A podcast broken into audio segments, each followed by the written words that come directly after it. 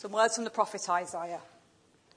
In the days to come, the mountains of the Lord's house shall be established as the highest of the mountains, and shall be raised above the hills, and all the nations shall stream to it. People shall come and say, Let us go to the mountain of the Lord, to the house of God of Jacob, that he may teach us his ways, and we may walk in his paths. For out of Zion shall go forth instruction, and the word of the Lord from Jerusalem. He shall judge between the nations and arbitrate for many peoples. They shall beat their swords into plowshares and their spears into pruning hooks. Nation shall not lift up sword against nation, neither will they learn war anymore. We're going to join together in a prayer that will appear on screen. After we have shared in that prayer, we will hear the last post played and we will stand as the last post is played if we are able to. During the two minute silence, the names from our war memorials will appear on the screen, one by one. These are the men who went from this church and from the Port Dundas and Partick mission churches to serve in World War I and World War II. At the end of the two minute silence, when a picture of some poppies appears on screen, then please sit down and the choir will lead us in a reflection.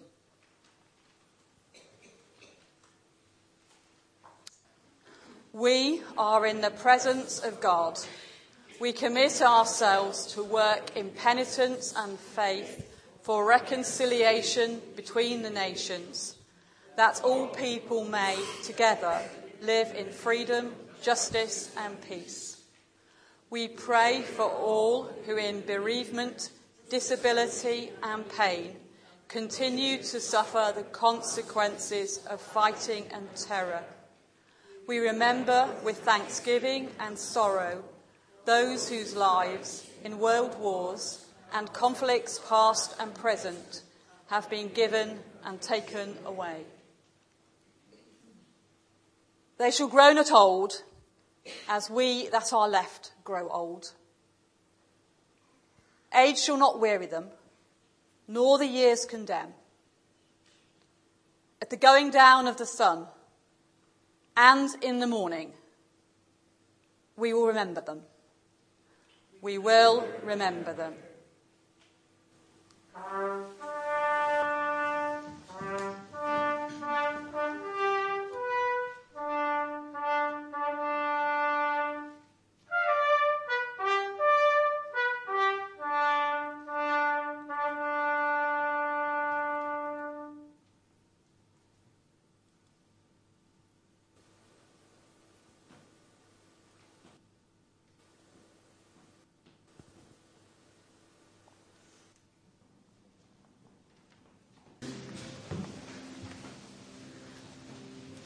Our readings today are from Joel, Micah, and Matthew. Proclaim this among the nations. Prepare war. Stir up the warriors. Let all the soldiers draw near. Let them come up. Beat your plowshares into swords and your pruning hooks into spears. Let the weakling say, I am a warrior. Come quickly, all you nations all around, gather yourselves there.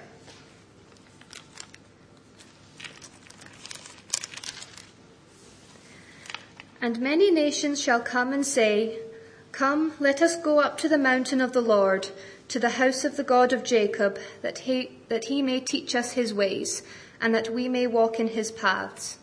For out of Zion shall go forth instruction, and the word of the Lord from Jerusalem. He shall judge between many peoples, and shall arbitrate between strong nations far away. They shall beat their swords into plowshares, their spears into pruning hooks.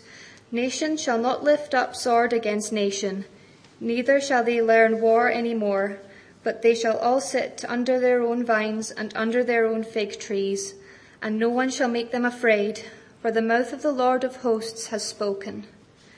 For all the peoples walk, each in the name of its God, but we will walk in the name of the Lord our God, our God forever and ever.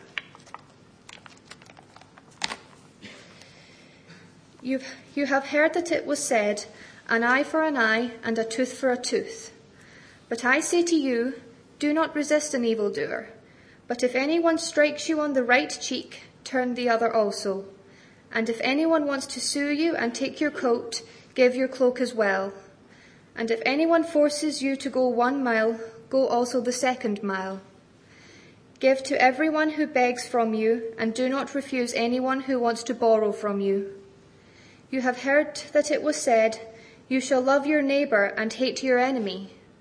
But I say to you, love your enemies and pray for those who persecute you, so that you may be children of your Father in heaven, and he makes his sun rise on the evil and on the good, and sends rain on the righteous and on the unrighteous. For if you love those who love you, what reward do you have? Do not even the tax collectors do the same?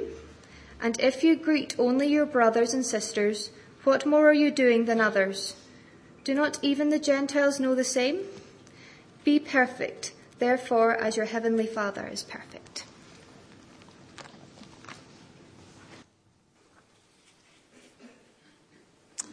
You're not getting a sermon today. I'm just going to share some reflections with you. And I'd like to pretend they were all ones I created for this year, but they're not. Sadly, some stuff I worked with five years ago is as relevant today as it was then. The members of Barrow Baptist Church serve as an example to us of how complicated it is when we start to work with questions around issues of defence. And actually, they're no less complicated for people living in the west of Scotland than they are for people living in the northwest of England. I don't know about you, but seeing that picture of the BAE submarine building, building, building in which they build submarines, reminded me very much of the BAE building on the Clyde, just down the road. It's actually an issue that is just as live, to some degree, on our doorstep. And committed Christians who happily worship and serve together week by week can have very different, even diametrically opposed views on defence issues. We have people in our church who work in defence I, for a number of years, worked in defence.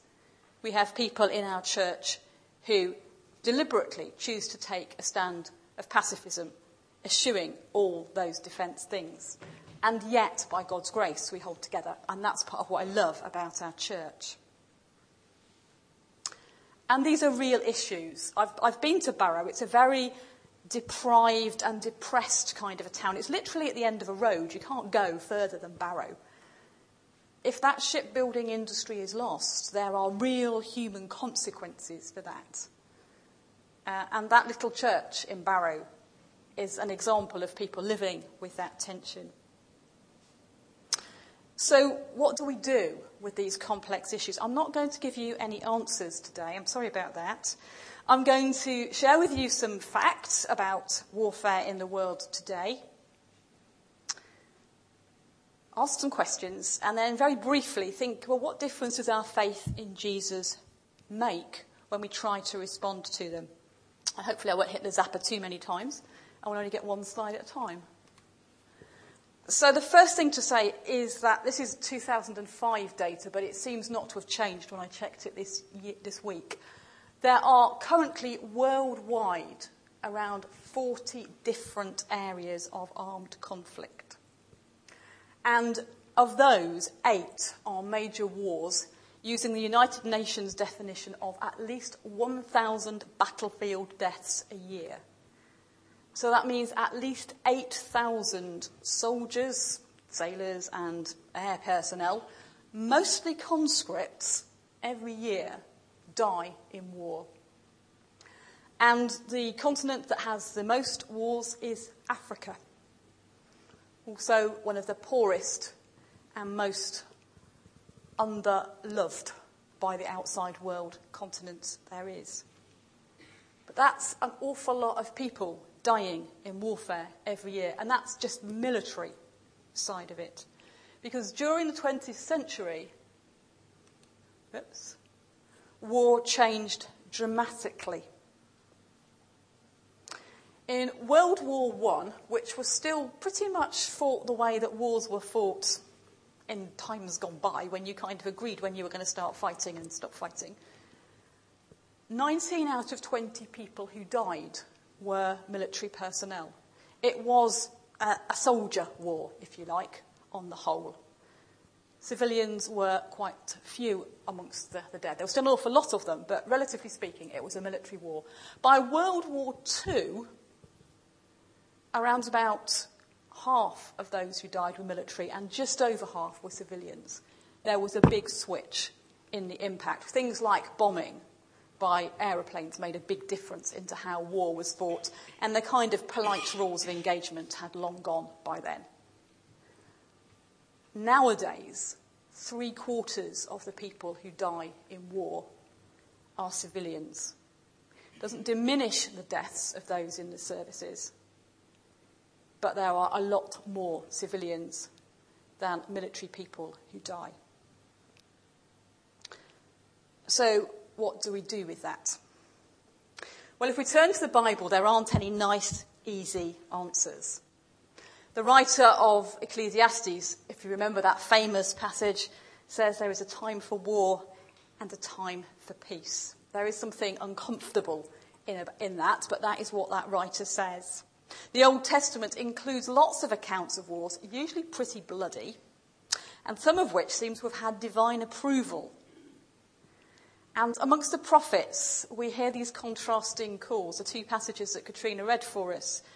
The call, first of all, to build, turn your plowshares into swords and your pruning hooks into spears, from one prophet, and then another prophet saying the exact opposite. So, what do we do with all that? Because whilst we sense in the Bible there is this underlying thread of peace, of God's shalom, we also see a world riddled with violence. A violence that culminates in the execution of Jesus, probably one of the most violent acts in human history. If we look to the Bible for quick fix answers, we're not going to find them. We're not going to find them for us as individuals, and we're not going to find them for us as a church. Actually, what happens is we find we get questions that we need to ask ourselves and think about quite seriously. So, very briefly, there are three stances, I think, that Christians and indeed many other people take pacifists, peacemakers, and peacekeepers. Pacifists are people who choose to oppose violence. They would rather go to prison or be killed themselves than fight. I think I mentioned last year that one of my uncles was a pacifist and he spent World War II locked up in prison because he refused to fight. My dad chose to go on active service, and, and as an adult, I see courage in both of those decisions. It's a costly decision to be a pacifist. And it's far from easy I have a minister friend who had always imagined himself to be a pacifist. He, you know, he'd been on the marches and he'd said the stuff. And then when he got married and had children, he suddenly realized that actually, if it came down to somebody attacking his wife and his children, he might hit them. You see, pacifism is not airy fairy idealism.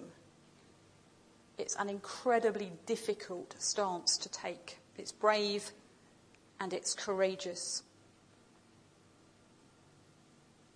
Peacemakers may be pacifists and they may not be pacifists.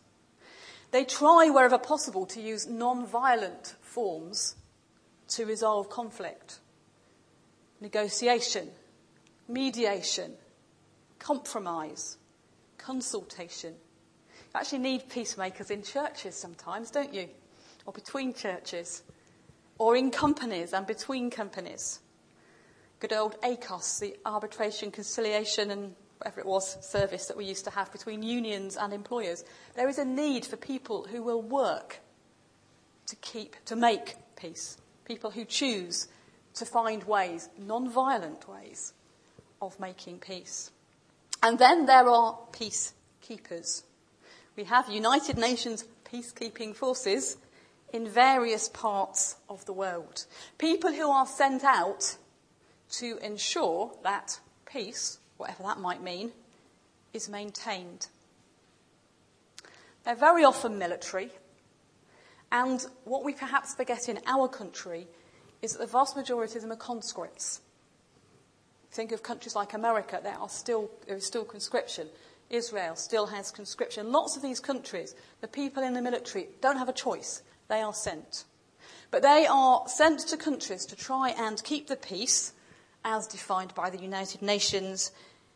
And if that means using force, and if that means killing those who are deemed as insurgents, then it happens.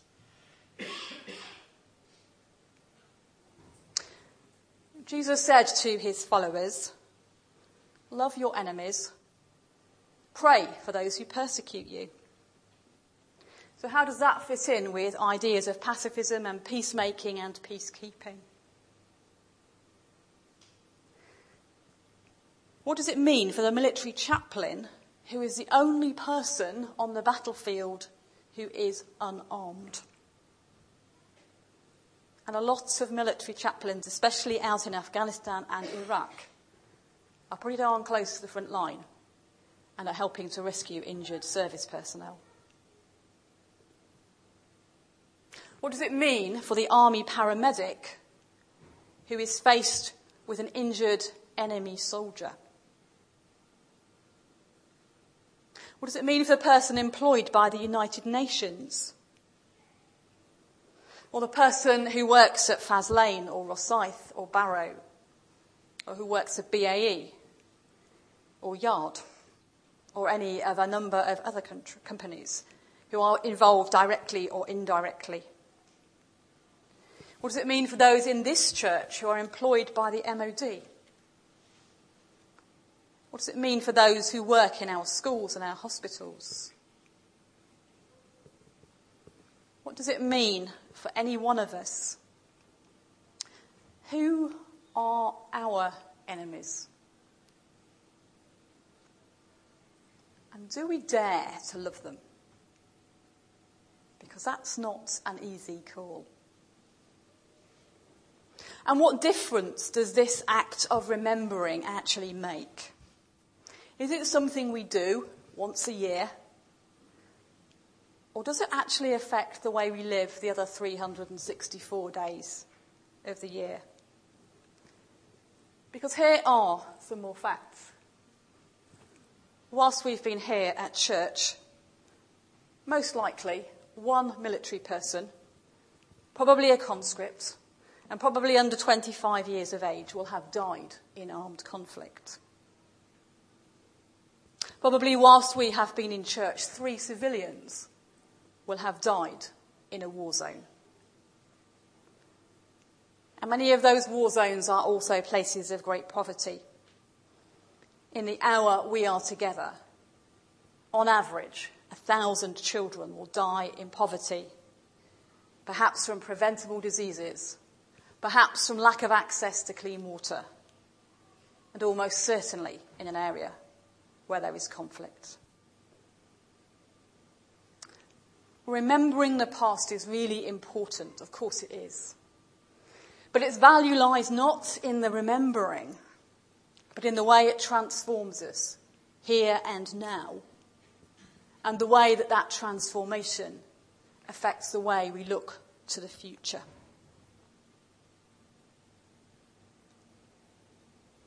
Jesus said, Blessed are the peacemakers. They will be called the children of God.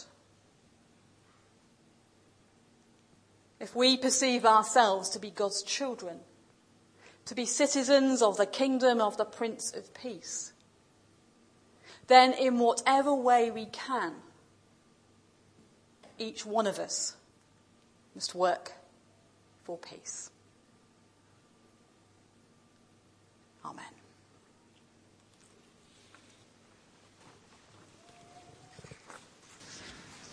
I was a bit nervous when first asked to do it, being a Mennonite pacifist, to do Remembrance Sunday, but I believe we all want to intercede for peace in our world. So let us pray. Our Father, today is Remembrance Sunday, a time to remember and to reflect. We remember those who have died in wars, as John McCrae said in his poem. In Flanders fields, the poppies blow between the crosses, row on row, that mark our place, and in the sky, the larks, still bravely singing, fly, scarce heard amid the guns below. We are the dead. Short days ago, we lived, felt dawn, saw sunset glow, loved and were loved, and now we lie in Flanders fields.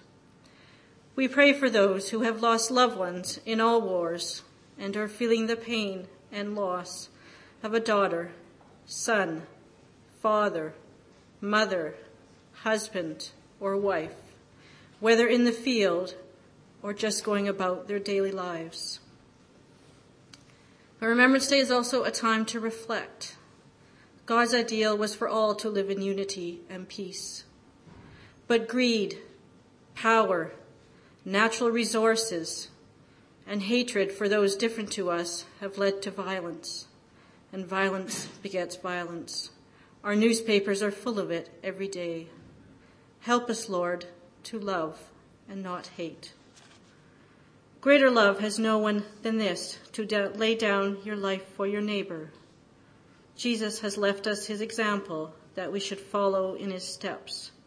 For Christ is our peace who demolished all divisions and made us one new family, united by his one spirit in the bond of peace. We proclaim that our allegiance to the name of Christ is higher and stronger than any other loyalty.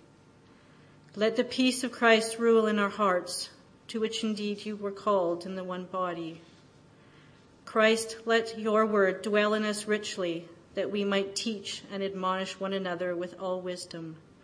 Grant us courage to make peace among ourselves, remembering that you ask us to leave even our acts of worship so that we might be reconciled to each other. Blessed are the peacemakers, for they shall be called the children of God. Lord, fill us with the love that flows from your heart, that we might be agents of reconciliation in a broken world, ambassadors of the Prince of Peace in all our ways. Give us the patience to wait on your judgments rather than taking vengeance ourselves. Give us the strength to yield, returning evil with good, and trusting in the power of your love rather than in our love of power. Jesus warned that in the last days there would be wars and rumors of wars. Lord, strengthen your children to be a sign to the world that one day you will bring an end to all war Nations will beat their swords into plowshares. Weapons of war will become tools of peace, and the tree of life will be given for the healing of the nations. But while we wait for that day, free our hearts and our mouths to bless and pray for those who persecute us. Help us to live as people of peace and deliver us from the time of testing. Amen.